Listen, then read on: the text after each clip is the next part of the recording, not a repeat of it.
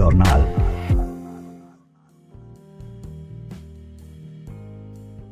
سلام گرم من. به شما همراهان همیشگی ژورنال. من عطیه نیکنفس پادکست ژورنال شماره 32 مورخ 12 فوریه 2022 برابر با 23 بهمن 1400 را تقدیم حضورتون می‌کنم. در این شماره از ژورنال نوشته های از مصطفی صابر، فریبرز پویا، سیما بهاری و اسقر کریمی را خواهید شنید. فریاد زنی در کرج مرگ بر خامنه ای نوشته مصطفی صابر. فقط دو دقیقه است.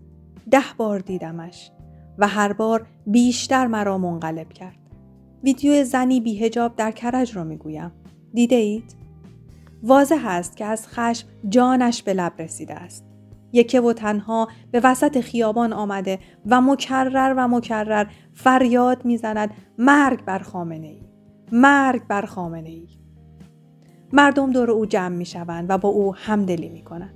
در میان صحبتش می شود فهمید که از کشتار جوانان به دست حکومت اسلامی خونش به جوش آمده است. همینطور در بین فریادهای مرگ بر خامنه ای از اعتراض به ضایع شدن حق کارگران میشنویم. این خشم بیپایان، این جسارت و این اسیان در بین مردم بیشک از نشانه های انقلاب است. انقلابی عظیم علیه جمهوری اسلامی که این حیولای مرگ و جهل آیت الله های میلیاردر را از ریشه بیرون درآورد.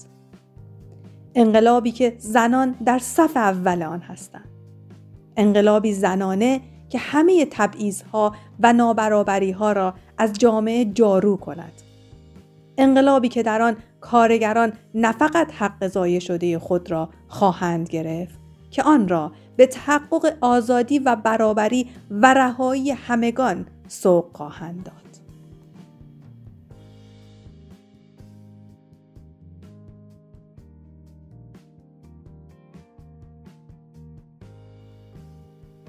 فساد، رئیسی و شامورتی بازی اسلامی.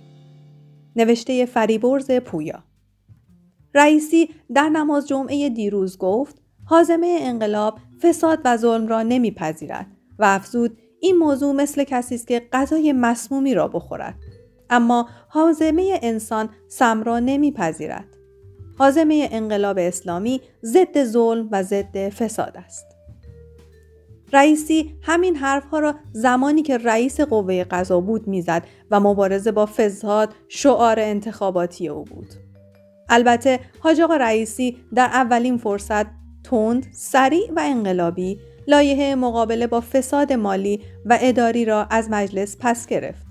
چرا که در ظاهر امر مجلسی که رئیس آن قالیباف از بزرگترین باندهای مافیای اقتصادی در ایران است قرار است بر کار خود رئیسی نظارت کند امکان پذیر نیست فساد سیستماتیک گروه های در قدرت را همه آهاد مردم در ایران هر لحظه با پوست و گوشت خود حس می کنند.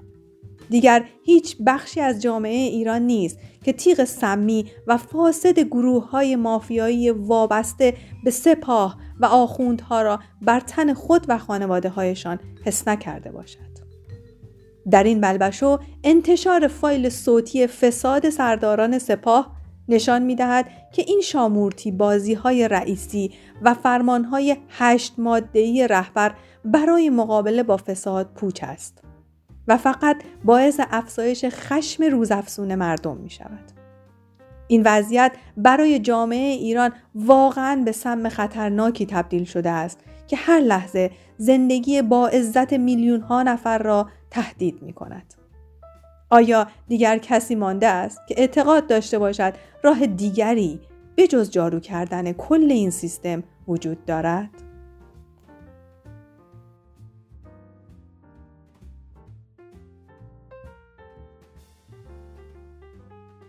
حکومت اسلامی در محاصره دو فضا نوشته سیما بهاری امام جمعه مشهد می‌گوید شبکه مافیا باعث گرانی کالاهای اساسی است.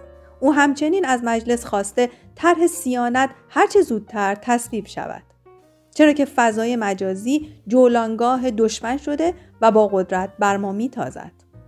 جمهوری اسلامی یک حکومت دروغگو صف باز زبون و صد البته منفور در اذهان عموم مردم است.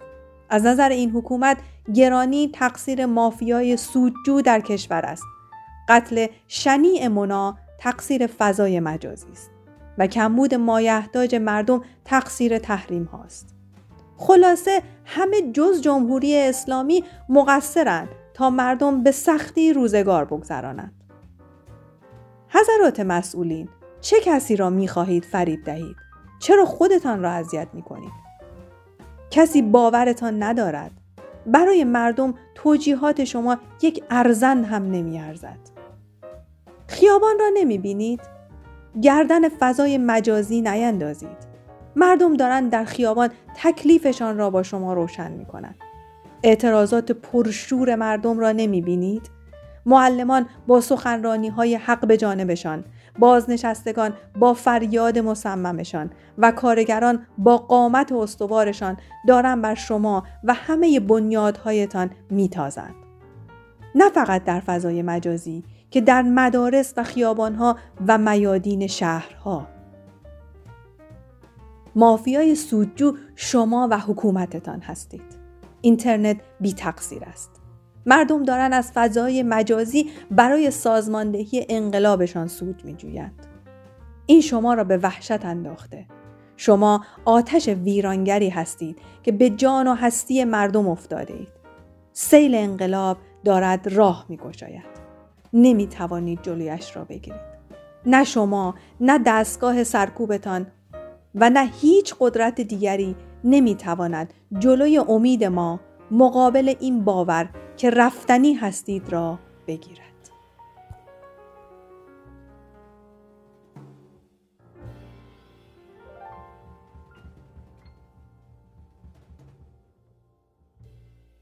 کرونا بهانه است اصل سیستم مسئله است. نوشته اسقر کریمی. اکونومیست کرونا باعث عقبگرد دموکراسی در جهان شده است. مقررات محدود کننده کرونا از جمله دلایل این بازگشت هستند. ایران به لحاظ شاخصه های دموکراسی در قعر جدول است. بله، کرونا هم باعث عقبگرد در نظام های سرمایهداری شده است. باید دید که این چه پدیده است که به جای بسیج امکانات علیه کرونا از آن برای محدود کردن مردم و فقر و بیحقوقی مردم استفاده می شود. این چه نظامی است که هزینه های نظامیش صد بار بیشتر از سیستم پزشکی است این چه نظامی است که سیل و طوفان در مهد دموکراسی جهان آمریکا به قول ناومی کلایم بهانه‌ای برای حمله به تهمانده بیمه های اجتماعی و فقر مردم می شود. گویی اشغال عراق به بهانه دموکراسی و روی آوردن لجن اسلام و قومگرایی در عراق در دو دهه قبل تقصیر کرونا بود. گویی روی کار آوردن طالبان در چند دهه قبل و چند ماه قبل به خاطر کرونا بود. یا کمک به خمینی و جریان اسلامی در سال 57 توسط دول غربی کمک به شکلگیری داعش حمله ارتش ترکیه به ارمنستان لشکرکشی های پوتین قدرتگیری رئیس جمهوری مثل ترامپ فاشیست رشد احزاب راسیستی در اروپای دموکرات تخریب کره زمین و غیره این لیست انتها ندارد. خود اکونومیست می‌گوید نیمی از مردم دنیا از همان دموکراسی غربی هم برخوردار نیستند. اعترافات اکونومیست آدم را به بیحقوقی اکثریت عظیم بشر در جهان سرمایهداری میرساند. کرونا ماهیت گندیده این نظام و بیحقوقی اکثریت مردم دنیا را تر کرد. آیا راهی بجز سوسیالیسم در مقابل منجلابی که سرمایهداری بر جهان حاکم کرده است وجود دارد؟